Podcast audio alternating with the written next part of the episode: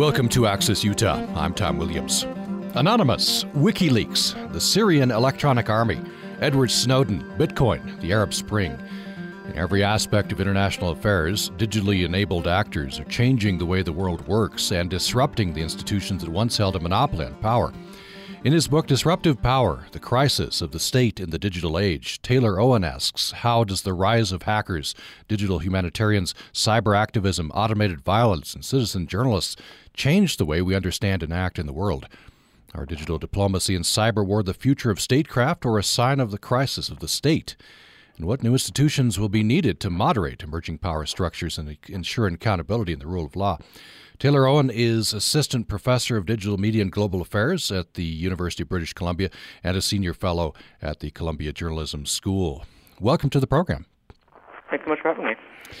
So, I'd like to start with, um, as you wrote in a recent uh, piece, uh, January 28th, 2011, I'll just quote the opening sentence here gripping. In the middle of a popular uprising, the president of Egypt turned off the internet.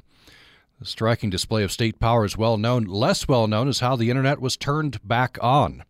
This illustrates, illustrates some of the principles you're, you're talking about. Uh, so, how was the internet turned back on? Well, I mean, the, in, in sort of a remarkable way, a whole new layer of actors uh, who were spread out throughout the Arab Spring um, kind of provided a decentralized IT support for activists and protesters, and in the case of Syria, for the, the revolutionary forces. So in, in Egypt, uh, a group is a group called Telecomix, which is is kind of like anonymous. It's a decentralized network of hackers and activists based around the world who who decided to try and find ways to open up communication channels inside Cairo. So I mean, what's kind of what's interesting about them is is one, they were spread out around the world. They were a decentralized network, mostly functioning fun- functioning anonymously. Um, but the things they did were pretty creative. I mean, they did things like set up fax, fax machines around the city so people could communicate each other from fax machine to fax machine. They they built a network of um, radio enthusiasts who built a, a network of radios to communicate with each other. They um, allowed for people to use stations around the city to communicate out to people in their networks around the world who could then post their comments to chat rooms to get news out to the world. So they, they really just served as a sort of alternative IT support system inside the Arab Spring in a way that I think the centralized authority that that turned off the internet originally would never have expected. And as you write, um, these groups are formless. You can't join them, you can't lead them yeah. um, you, you, can participate. That's that's what you can do, and therefore it's it's very unlike uh, you know government. Absolutely, or, or any real hierarch- 20th century hierarchical institution, which which I think is the common attribute. When you look at these, and part of what the book was trying to do is look at these organizations like Telecomix or these networks or actors like Telecomix across different spaces of the international system, whether it be the trade and finance space with Bitcoin and cryptocurrencies, or the journalism space with all these new digital journalism networks that are emerging and citizen journalism networks. Whoever they may be across these different spaces, they, they, they all look and function in a very different way than traditional hierarchical command and control institutions that have really dominated the international system for the last hundred years. And it's in these attributes, I think, that we really start to see their both their their why they're effective now, but also I think more importantly why why they pose a, such a threat to these traditional institutions. Uh, so, uh, remind us of the, the, disruption theory. This is this is a mm. theory that's used often in business. You're applying this to, to these new. I guess you can't really. I guess you can call them groups, but these kind of sort of formless uh, organizations and vis-a-vis the state. Yeah, so disruption theory is, in some ways, a, one of the most sort of cloying, overused buzzwords in Silicon Valley. Right? Like every every startup is trying in Silicon Valley is trying to disrupt uh, something, whether it be the car industry or whatever it might be. Right? And um, the, but the core of it, it comes from a theory developed by um, Clay Christensen, a Harvard professor, um, a business professor, who, who basically says that um, incumbent actors in the business world become very good at doing certain things, and they build their entire structures of their institutions around delivering a very particular service or product, and this leaves them blind to um, to small, nimble innovators sitting outside of their worldview that can end up building new markets and new technologies that can ultimately replace them. And and in, and these these out these nimble outside actors and, and companies in the business case um, function and operate and engage with the people who use their products or their services in fundamentally different ways than those traditional institutions or those traditional companies. And so I, what I think we how we think we can apply this to the international space is that when you when you look across these different spaces and you see all of these digitally enabled individuals and groups and, and networks, um, I think they're they're they're empowered by a set of attributes that really don't fit that sit outside of the way we've traditionally thought of power in these traditional institutions. So like you mentioned they're formless. They don't they don't have leaders. And we know that in traditional institutions we there's always leadership. In fact there's hierarchies of leadership, right? There's there's strict le- layers of organization and none of that exists. These networks are flat. They're anonymous. So people who work who function within these these networks function uh, act anonymously, and again, that inside these traditional institutions is anathema. There's no you, you, you everyone has to have identity inside governments. That's how we hold them responsible. Um, all of the evolution within these organizations is very rapid. Um, so they, they they function very well in this in this sort of nebulous world online where things move and information flows very freely. And again, this is this is really un- makes traditional institutions very uncomfortable. Institutions that need um, knowledge of the future to, for long-term planning. Um, and, and need to know know about the world around them. That, that's not the case with these organizations. Um, and then also they're they're fundamentally collaborative, and they show that um, that they collective act. And this is probably the key to it: is they show collective action is possible um, without a hierarchical structure. Hmm. And this and and this just fundamentally isn't the case with these traditional hierarchical institutions. So I think we have this point where there's this new form of what I'm calling disruptive power. Other people have called um, new power, or um, what, what people are really getting at, I think, is non-hierarchical control, command and control power in institutions. Uh, this new form of organization that I think um, in some critical ways threatens those powers that that controlled all of these different spaces in the international system for the 20th century. And if you if you take this the theory of disruption to its yeah. conclusion, as you write in this article, when Tesla disrupts Ford, we end up with better cars, and perhaps Ford goes bankrupt. And uh, but uh, you know, apart from those employed by Ford, we we all benefit, but the government can't go bankrupt. That's it. I mean, and and and they shouldn't. But governments serve different purposes, right? We build governments to, at their core, provide collective social goods. But but I, I and and so so we need them to be able to adapt to this new world in order to continue to provide that core collective service that we don't think generally either the free market or individuals acting in collaboration with each other can can provide. Um, the problem is is that they're that they're encumbered and they're in some ways limited and threatened by the exact same things that those companies are. Um, the, their their rigidity of their structure, in many cases, the waste and the lethargy and the slow evolution and the, the lack of embracing of new forms of organization. All the things that threaten those big companies also threaten these states. And, so I think what we're we're starting to see is instead of adapting, these states are seeking to control this digital space.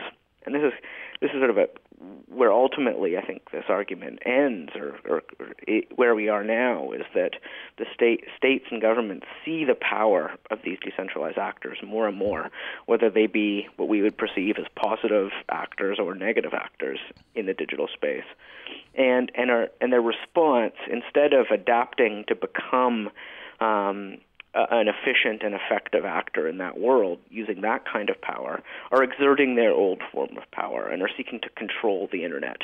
And that's why we get the rise of of the types of surveillance systems we're seeing, the way the states are fighting back against digital activists, and a whole host of other, I think, quite aggressive pushbacks from governments against the actors who are empowered in this world.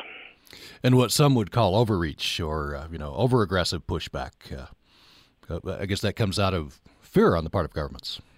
I I, I think so. I mean, and it's interesting because when I started this this project a couple of years ago, it really was a was grounded in um, in a, a whole host of what I saw as positive uses of technology in the international space, um, whether it be crisis mappers and digital humanitarians helping aid workers in Haiti, or really interesting Bitcoin and cryptocurrency communities that were helping get people get money to to people around the world, or digital or journalism, where I was working at a journalism school at the time, and we were really focusing on all the new ways um, citizens could become journalists, and in, in in many ways do journalism better than the traditional institutions, and so these were all sort of very I saw as very positive attributes, um, and and and the project was really trying to document what makes them unique and potentially what makes them powerful.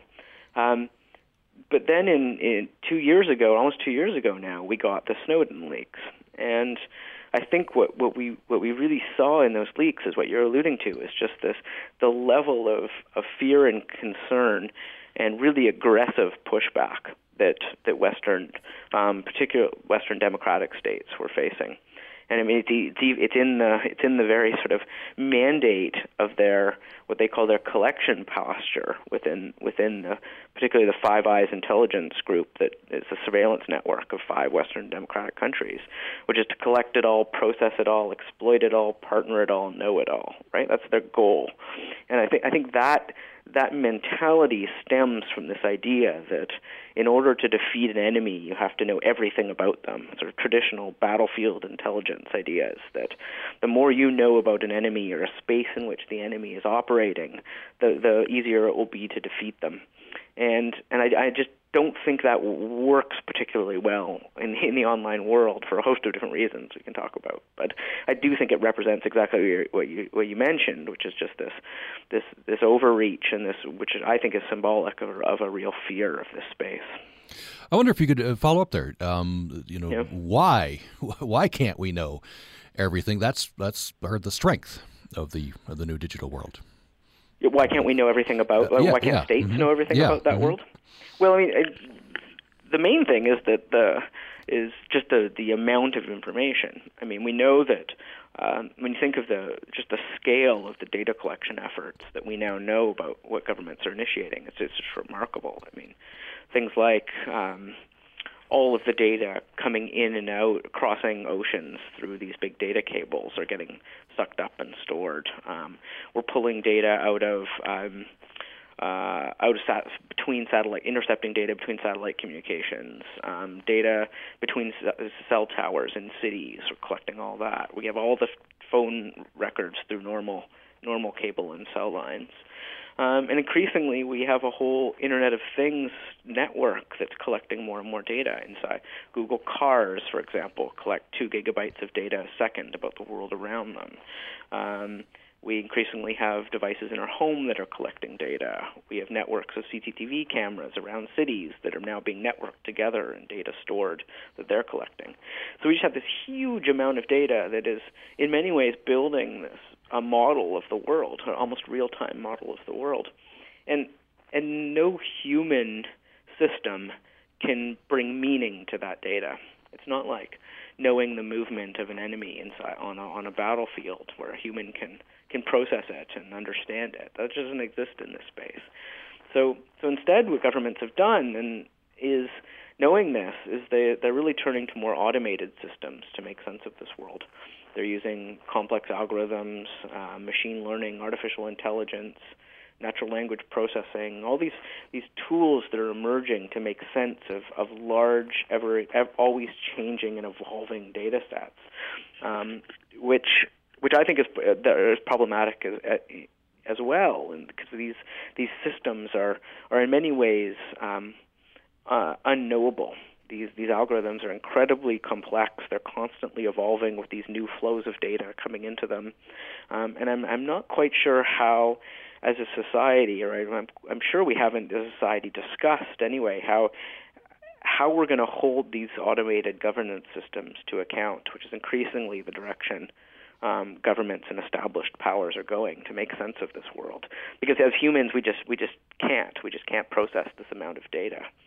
So so the states it, it, they put themselves in a real bind. I think they've they've uh, decided to um, collect a huge amount of information and store a huge amount of information about the way people communicate, the way um, people act and behave in the world, the way people we people are in many ways, and this data represents um, us. It represents the societies that these, gov- these governments um, govern. Uh, but they're doing so, and they're trying to pull meaning out of these systems in a way that I don't think um, stay true to the bargain we've entered into with states, which is um, we give them a, a, significant amount. We we as citizens give states a significant amount of power in exchange for a degree of accountability um, and degree of um, of transparency in how they operate. And I think that's getting lost in this move towards automation and algorithm, algorithmic governance. As we go along here, we'll uh, talk about uh, recommendations mm. for restoring that balance, which we can mm. get into.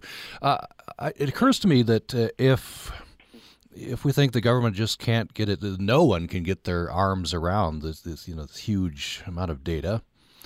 Uh, could that not reassure us in a weird way? Gov- no one can, government can't. Maybe we should be worried less. I don't know. Yeah, yeah, I mean, that's an interesting argument, and and something a lot, some sort of big data, open transparency type movement people would would probably argue, right, is that with this flood of data, if no one can actually make sense of it in real time, then it's not a huge danger. The the flip side of that, though, is that um, that some of the risk of huge of these large data collection efforts and data storage efforts increasingly aren't necessarily real time understanding and meaning being pulled out of them. So it's not um, someone flagging you doing something illegal in real time and you being arrested. But it's more, I think, um, what it means to be storing this huge amount of data about society, about a free and open society, um, in the long term. Um, one can imagine, and we've already seen cases um, presently where um, uh, one's digital records are opened up inside a legal proceeding or a prosecution of some sort, and someone can find, say, a connection between, say, one's a journalist and they've spoken to people who might be on, might be flagged or under suspicion in some ways, and then that person's digital history is used against them, um, in often quite pernicious ways. So it, I, I think that to me is more the excuse me the long term fear of this is that what does it mean as a society to be collecting um, data about our movements, our communications, our behaviors, our actions in the long term, and does that ultimately then change our behavior um, as as presumably free citizens. And I and I think the evidence is that we see that it does. I mean, we see already activists and journalists um, are beginning to change the way they behave and the way they, they they act in society under the pretense that they they know their their data about them is being stored and can be used against them. Hmm. And and that to me is a real challenge to to, to what it means to be a, a legitimate and, and democratic government um, in, in this digital space. Let's take a break. When we come back, more with Taylor Owen. His uh, new book, very interesting Disruptive Power The Crisis of the State in the Digital Age. And uh, when we come back, I want to uh, get into another article Taylor Owen wrote with this provocative headline Why the U.S. Should but Won't Partner with Hacktivists Anonymous. This gets us into sort of the eye of the beholder. Um, you, you, these, these anonymous actors can do a lot of good, and especially and including from the point of view of the government.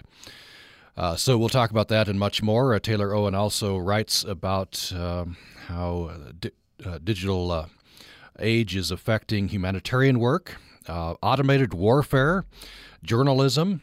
We'll talk about it all coming following the break. Programming on Utah Public Radio is made possible in part by our members and the Uintah County Library's Regional History Center, supporting people of all ages in their quest to learn, grow, and discover. Hi, it's Lynne Rossetto Kasper. This week we're taking on the 4th of July with a handful of favorites Mario Batali, Claudia Roden, Sally Schneider, and an interview with Julia Child from our very first national broadcast 20 years ago this weekend. That's The Splendid Table, the show about life's appetites from 8 p.m. Tuesday morning at 10 on Utah Public Radio. Support for the Utah StoryCorps project is made possible by our members and VTV Channel 6, serving the Uinta Basin with commercial advertising solutions, including customizable advertising packages, combining TV, cinema, and the web. Information is at vtvchannel6.com. Thanks for joining me for Access Utah. I'm Tom Williams, and my guest today is Taylor Owen, who's Assistant Professor of Digital Media and Global Affairs at University of British Columbia. He's a Senior Fellow at the Columbia Journalism School. His new book is uh, Disruptive Power The Crisis of the State in the Digital Age. In every aspect of international affairs, he says digitally enabled actors are changing the way the world works and disrupting the institutions that once held a monopoly on power. One of his uh, key questions how does the rise of hackers, digital humanitarian cyber activism, automated violence, and citizen journalists change the way we understand and act in the world? You're welcome to join the conversation. Hope that you will if you have a question or comment. The number, toll free, is 1 800 826 1495. I'll repeat that 1 800 826 1495. And you can join us by email to upraccess at gmail.com. upraccess at gmail.com. We're on Twitter as well at Utah Public Radio. So, uh, Taylor Owen, I was very interested to read this, this article um, on how Anonymous is combating the Islamic State. I, I didn't know this. That uh, of course we know that the Islamic State is very up on the latest digital technology, and uh, there, there's a lot of Twitter accounts, and they're putting a lot out and recruiting jihadists uh, to go. But uh, apparently, Anonymous is, is combating this. Yeah, I mean, in some ways they've been quite effective at trying to take down and hack into um, accounts that are promoting a whole range of ISIS propaganda, um, and and it's interesting because I think in some ways they're they're able because they more match the the capabilities and the structures and the organization of these decentralized networks that ultimately um, these terrorist organizations are. They're, they're able to sort of play and exist in their in their domain in a more effective way than governments. And the problem, though, is that I, I, I mean, ultimately, that the things you would have to do as a government to shut down. I mean, you you constantly hear that why can't the government just turn off these Twitter accounts? I mean, there's tens of thousands of them, of these Twitter accounts that ISIL's using to to uh, to disseminate both their acts of violence and their and their rhetoric and ideology.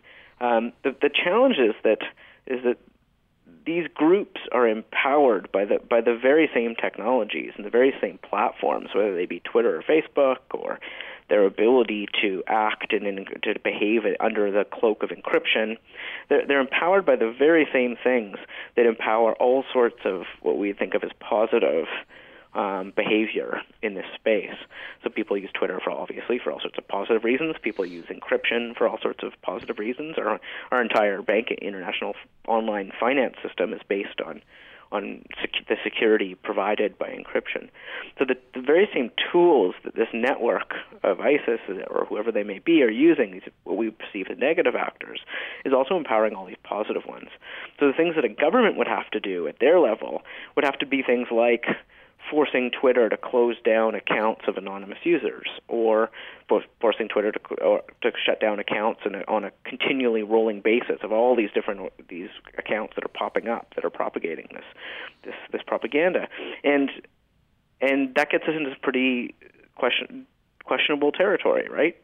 um, Twitter would argue that well, we're a, we're a free and open platform, and we're used by all sorts of people, and sometimes people there's lots of benefits for people using our platform anonymously.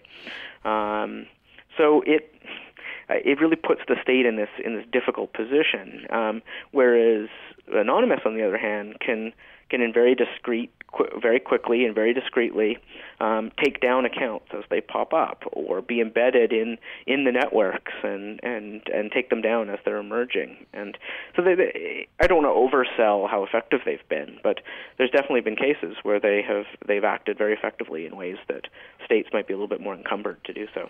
So the suggestion has been made. You point out that uh, you know the U.S. could employ Anonymous or partner with them, even pay them in Bitcoin. Right. I mean, so that, that's this is. I mean, there's a long history of of of government supporting um, organizations they might otherwise find distasteful or problematic in order to to defeat a common enemy. Um, I, I, I would make the case though that they won't do this with Anonymous, and I think partly because Anonymous represents something um, bigger than just a, uh, a group, a violent group, or an army that we might want to partner with in the short term in order to defeat a common enemy. And, and it goes back to what you're talking about about the very power structure that Anonymous represents. And I think the very fact that we can't really know them, that that it's incredibly quickly, it's, it's quick to evolve. It um, it can do all sorts of things and is doing all sorts of things that states and institutions find problem, fundamentally problematic and a fundamental threat to, to the way they're structured. Um, I think means that the state would be very reluctant to in, engage in this way with them. Um, in a way, in a way that's different than with past um, armed groups or past armies, which we've engaged with. Um, and, and we, I don't think we've seen. I mean, they may be. It's just, we don't. We don't know a lot about what the government's doing in this space. So they, it's possible they are. Um, but I, I suspect that that's sort of a bridge too far in this. Hmm. And and it it sort of is in the eye of the beholder, isn't it? We we've heard you know President of Egypt shut down the internet, and so from our perspective, the heroes are the these these groups that uh, turned it back on in, a, in essence, you know, with spit and baling wire. Um, and it, but it's just it just depends on who's who's acting. But as you point out, the it's best, I guess, if the rules are the same for all. Yeah, yeah, that's it, and uh, the the rules, but all, but also the capabilities. Um, and and one of the things you're starting to see is is the capabilities of um, of both again positive or negative actors in in the online world um, being somewhat similar, um, but also the capabilities of what we would call sort of legitimate democratic states and autocratic states being quite similar as well, both both in in method, um, but also in technology. There's um, a significant amount of common tech surveillance technology um, used by both autocratic and democratic countries. And these technologies are often um, produced in in Western countries um, and sold in um, in large surveillance trade fairs around the world, which happen quite regularly, and and so we, ha- we so in this bizarre sort of way we have um, governments and established both corporate, state, democratic, and autocratic actors using similar technologies and methods um, against both what we would think of as po- positive or democratic or, or um, uh, beneficial networked doctors and, and what we would call negative, nefarious ones.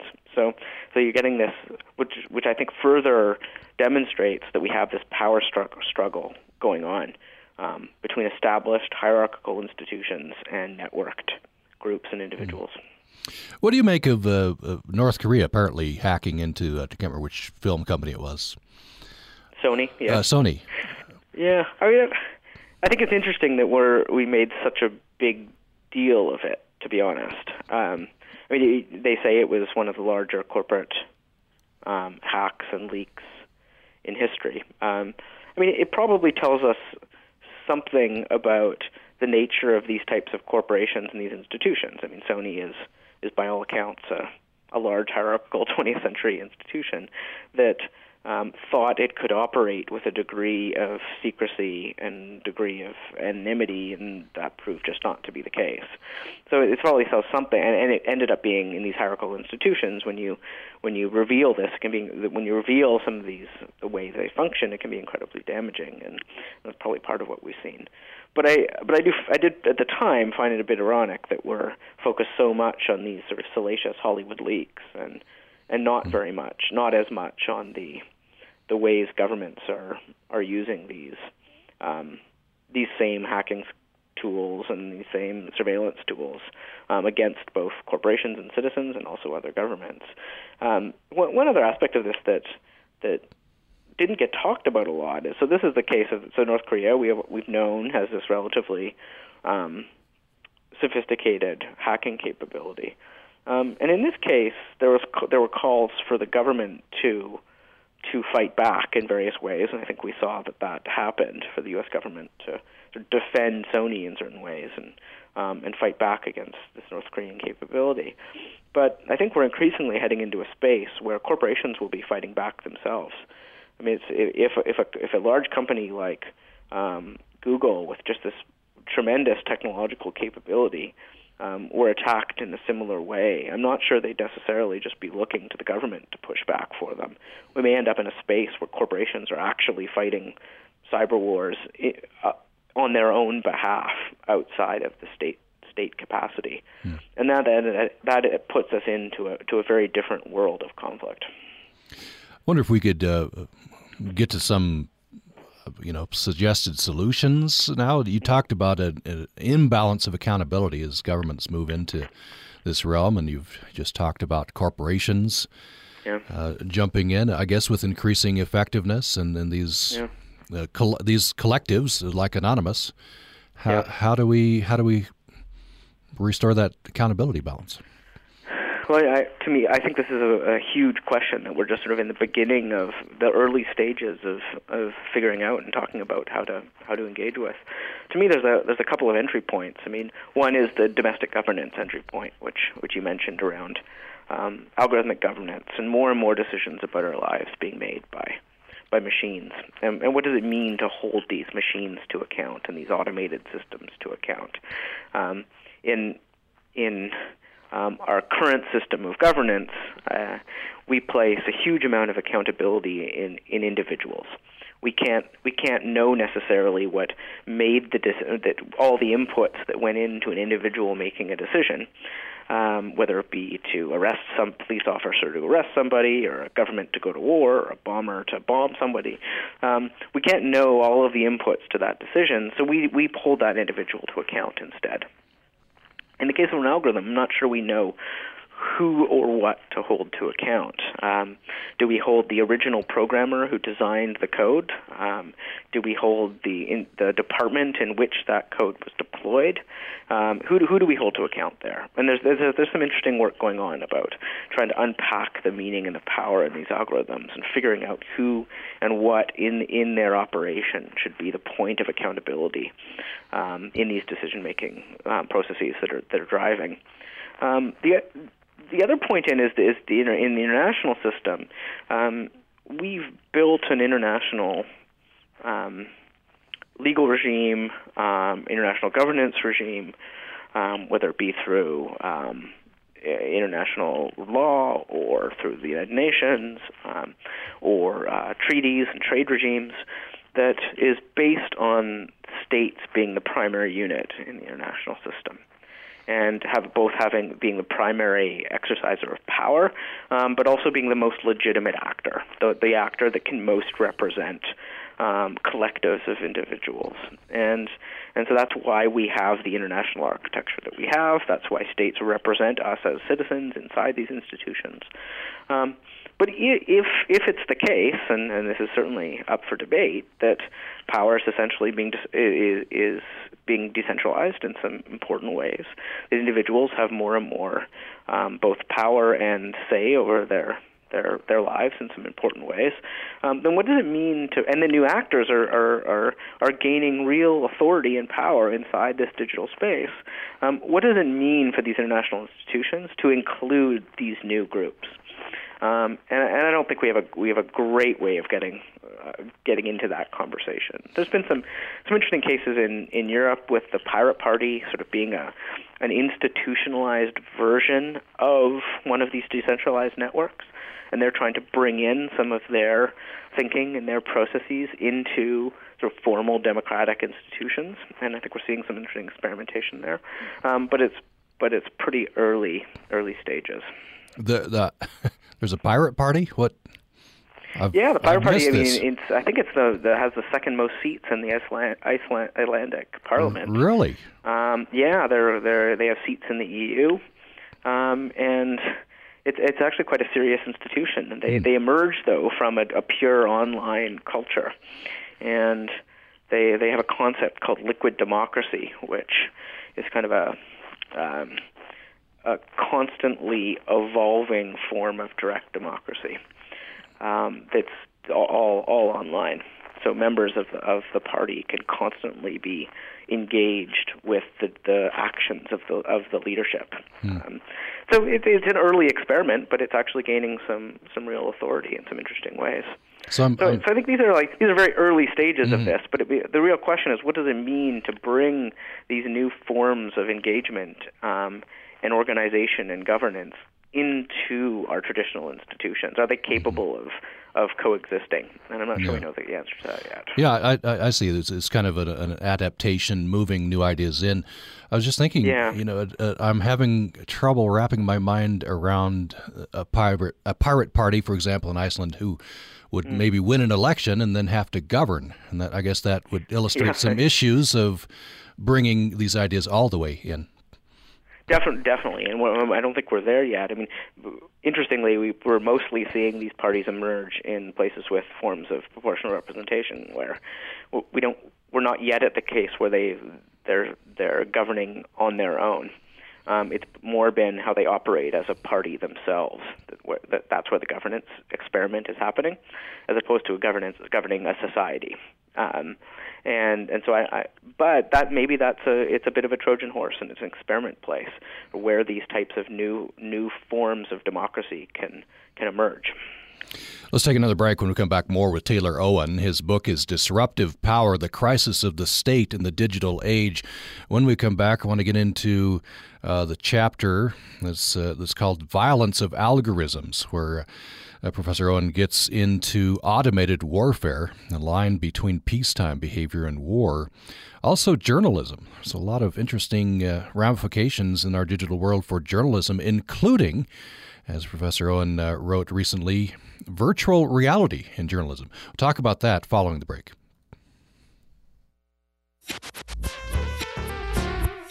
Ah, Silicon Valley, hotbed of innovation and product launches and conferences. It could be easy for entrepreneurs to get lost into going to conferences and networking instead of focusing on their product and how to make that better. I'm Kai Ryssdal. Some people get to have all the fun. Not next time on Marketplace from 8 p.m. Join us tonight at 7 on Utah Public Radio. Support for the Utah StoryCorps project is made possible by our members and the Basin Nickel Ads, a community resource for classified and display advertising, direct mailed to every home in the Uinta Basin, including obituaries and birth announcements. Information can be found through the Basin Nickel phone app. And the Utah Shakespeare Festival, featuring Henry IV Part 2 in the Outdoor Shakespeare Theater as part of the festival experience. More information at bard.org.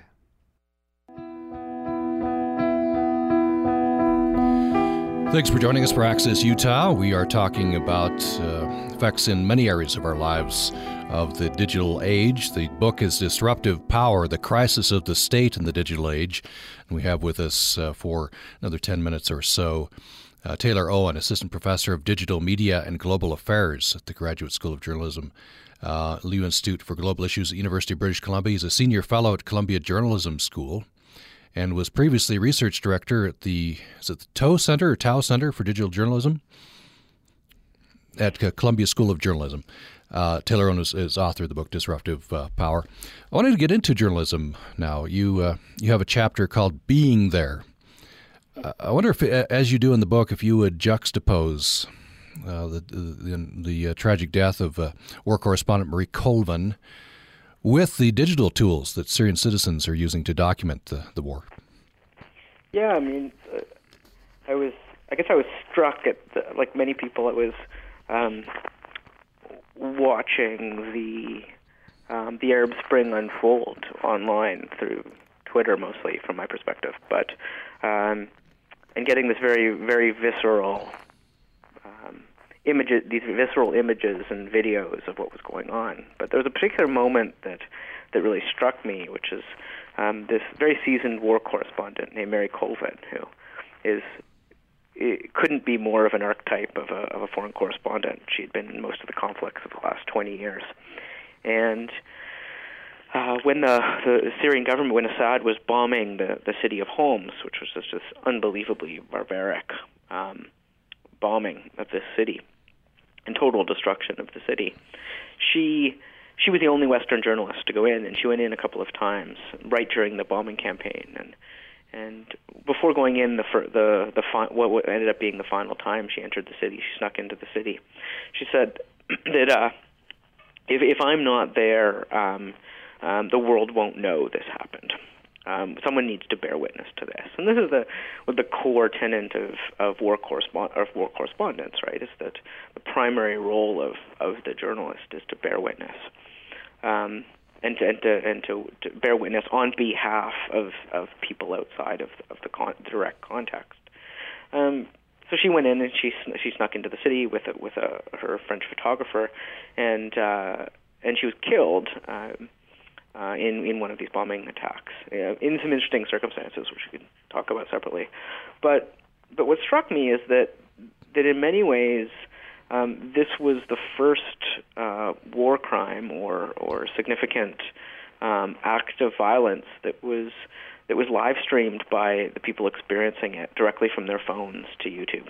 So um, there were these remarkable videos coming out at the same time as Mary Colvin was producing these these these amazing traditional foreign correspondent packages for broadcast news. You had people on tops of buildings and in windows who were recording these atrocities and, and posting them online directly. And, so, and uh, yeah. I was just saying that's amazing. Uh, where I, I, think that's a you know that's a that's a positive that uh, people on the ground are are are you know sending informing us. But I wonder, do we lose something with without the filter of, you know, the traditional organizations? Yeah, I mean, I think I think that's that's the question we now have to ask. So we now have access. So purely bearing witness or witnessing an event occurring um, is no longer the only thing that the traditional foreign correspondent or the traditional international news organizations provide. So we, we need to think beyond that, right? So what other things are, do, do these organizations and this form of reporting provide? And to me, it's it's things like bringing context, bringing um, connecting um, an event to a to a, a context and, a, and an audience somewhere else. I mean, these, these things are all important, but then but then the question to me becomes: is who are the best people to do this? I mean, do is it the person who has jumped from conflict to conflict to conflict? Is that the person that is the most most equipped to interpret and explain a conflict as it's unfolding um, to an international audience? Um, it might be that person might have an expertise in in, in how these conflicts have unfolded. They, they might be very worldly. They might be willing to take the risk to be there. Um, but maybe there's other types of people that should should be, be those interpreters for us, and maybe the, some of those some of that interpretation and that providing meaning to this flow of information doesn't actually need to be on the ground um, in the middle of the conflict sometimes these these the, and we're seeing that in these in in the digital world is that you're getting a whole host of experts who are engaging with these flows of information and providing meaning to to them. Um, and, and we're not, it's not very organized yet. I think it's still very ad hoc and decentralized. But um, if I were looking for new points in which to add, add context, I, I'm not sure I would necessarily be sending um, people who who look and speak like us to be the translators on the ground, um, and rather look for expertise that can bring meaning to this collective of information that's coming out of these contexts. Hmm. Yeah, I was just going to ask you how you how you put it in context. You uh, so what form would that take? Who would, who would you turn to? Do you think? Well, you, I mean, you had this interesting case in um, during the Arab Spring that's, that's become quite well known of a, a journalist named Andy Carvin at NPR who um, essentially uh, became a, core, a filter for these huge flows of Twitter um, and Facebook and YouTube content that was coming out of these conflict zones, and he he built a network of experts and people on the ground who could corroborate and fact check these data, the, the, the data and the information that was coming out. And when he reposted it through his feed, that was a sign that this has sort of gone through a traditional editorial filter of some sort. So he emerged as this node of, of context and meaning making on top of this this flow of information. I think that's one model that's emerging. I think it's it's also um, expert, experts emerging on ad hoc basis as um, as a conflict is unfolding, um, who who step in and become interpreters um, for the information that's coming out and the way the conflict's unfolding. And I, but again, we, I don't think we have a great way yet of of bringing these voices to a mass broadcast audience in the way these traditional institutions were were very capable of doing. I mean, that was the real power of traditional insti- broadcast institutions as they reach large audiences. Um, and, and so, so again, there's a sort of mismatch between the, the traditional ways we've reached audience and the new capabilities in the digital space. Um, but but I'm not sure the answer is is to double down on on the traditional way of doing international reporting. Hmm. I want to have you talk about uh, advances in virtual reality and, and connect that yeah. to journalism. It seems like uh, you know anytime you talk digital and new technology, there's a big cool or it's a wow factor. There's there's um, you know great new things with with attendant potential problems. So how do so what what are what are the coming advances in virtual reality? First of all. Yeah, so I, I mean, I began working on, in the virtual reality space when I was I was at Columbia, and we were experimenting with new technologies and trying to figure out what their meaning their meaning might be for for journalism. And we've actually just produced a, a virtual reality documentary with Frontline um, on the Ebola outbreak, where we we sent these new 360 3D cameras that create these um, live or live motion recordings of three of the whole 360 and also in 3D, so you can use them inside um, new virtual reality headsets like the Oculus Rift and Google Cardboard and these sorts of things um, to immerse someone in a story. And and I, to me, I think that it's it's potentially very powerful. Um, if if the goal of of journalism is to um, expose one or immerse one in the lives of others in a way that they otherwise wouldn't um, experience. There's a, there's a real potential power of actually putting you in the perspective of that person, and you've seen some some quite powerful um, uh, journalistic or documentary-like um, uses of of the technology already in its first. It's only been around for about a year now. Um, uh, so there's a the UN, for example, produced a um, quite a powerful virtual reality piece where you're taken around a, a Syrian refugee camp by a young girl who works there, and you're you're guided around this camp um, by, by, by this this little girl, and it, it's really quite powerful because you you in very very real ways you feel like you're there. Um, the risk, like you pointed out, is that um, it it because it provides such a strong sense of immersion and a feeling like you're actually there. It it it it um, it it creates an even greater responsibility on the journalists creating it or the documentary makers making it to to have this be an accurate accurate reflection of what one would actually experience if they were there because the connection is so visceral for the user. So there's also potential whole use of, of misuse potentially misuses of this technology as well. Mm. But I, but I think that it could be quite powerful. Uh, uh, now, how does it work? Maybe so the the way you capture the data is in these these cameras that have 15 or so lenses that shoot off in all these different directions. Um, and as a documentary maker, you can just put it anywhere. Um, you could put it in the middle of a protest. You could put it in the middle of a conflict. You could put it in the middle of a refugee camp. You can put it on a drone, whatever it might be. And uh, that video is all stitched together, and it's inputted into a headset. Like the the, the most well-known one is the Oculus Rift headset, which Facebook has recently purchased. Um, and in this headset, wherever you look, um, it, it the video shifts so it looks like you're all, you're embedded in a scene, and it's it's it's actually quite powerful. It really does feel. They call it in the virtual reality world. They call it presence, this feeling like you're mm. actually there. Yeah, wow. Um, and and it's quite powerful with it. Uh, and people get quite emotional when they experience it for Hmm. the first time. Um, but it's not a consumer product yet. But in the next year, the, there will be half a dozen or so headsets launched, and um, there'll be millions of them out in the wild. and so it, it's a real experiment in what it means to create new content for for an entirely new platform and a, and a new media. And as you as you wrote recently in an article, this is unfortunately human nature, along with very noble uses of this technology. Undoubtedly, you'll have people sitting courtside at basketball games viewing porn in, in 3D. You know, that's, and that's and those are often the people who are funding this, right? So Yeah. it's the gaming industry, the sports industry, the movie industry who are funding most of the the development in this space. So what we've been trying to do is is is have a journalistic focused conversation on the side of all this technological advancement and say, okay, like we know this is going to be used for all these other um, more entertainment driven uses, but what what does it mean to place someone inside an event as it's happening, as if and have them feel like they're there? What does that mean for journalism? That's always been the goal of journalism. That's the goal of long form written journalism. That was the form of photography. That was the the point of of video, live cable video when it first emerged was getting us closer and closer to actually feeling like we were there. Um, now being able to immerse someone in this virtual environment could could be potentially really powerful. We have an email that's come in. I'll uh, read this and we'll have to uh, be uh, brief in, in response uh, to it. We're reaching the end of time.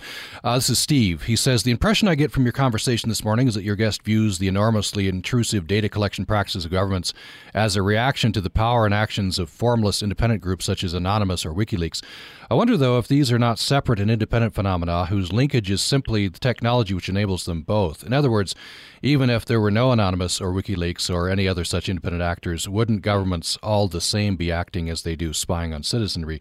He goes on to say it's not a reaction to Anonymous or WikiLeaks, but rather an unfortunate entrenched reflex of government bureaucracies, especially police and surveillance institutions, to resist transparency and at the same time spy on the citizenry. And modern technology has simply amped up their surveillance and collections powers.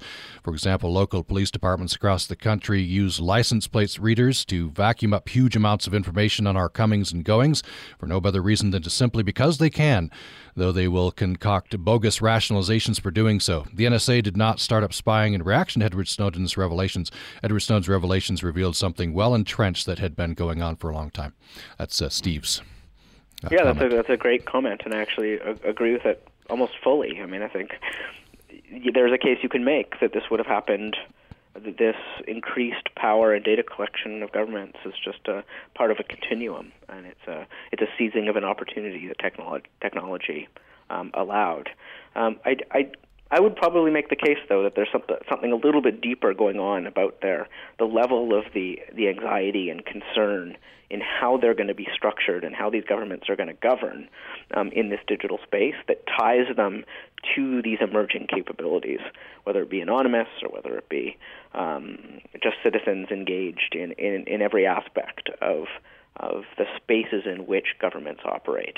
And to me, there, there's some. Uh, again, it's it's it's a theoretical connection. I don't think we have a literal one, but um, I do think you can make a case that the governments are concerned enough about the capability of actors in this space that at least that's in part justifying the extent um, and the aggressiveness of their pushback and, and and sense of desire for control in this digital world.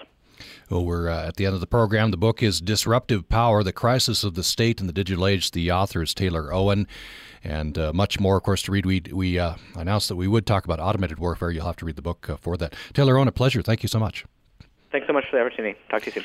And uh, thanks for listening to Access Utah. Hope you join me tomorrow. Programming on Utah Public Radio is made possible in part by our members and the Best Western Dinosaur Inn, 251 East Main Street in Vernal, offering an outdoor pool, Wi Fi, and on site restaurant. Half a block from the, from the Natural History Museum and Western Park, close to the Dinosaur National Monument. Details at bestwestern.com.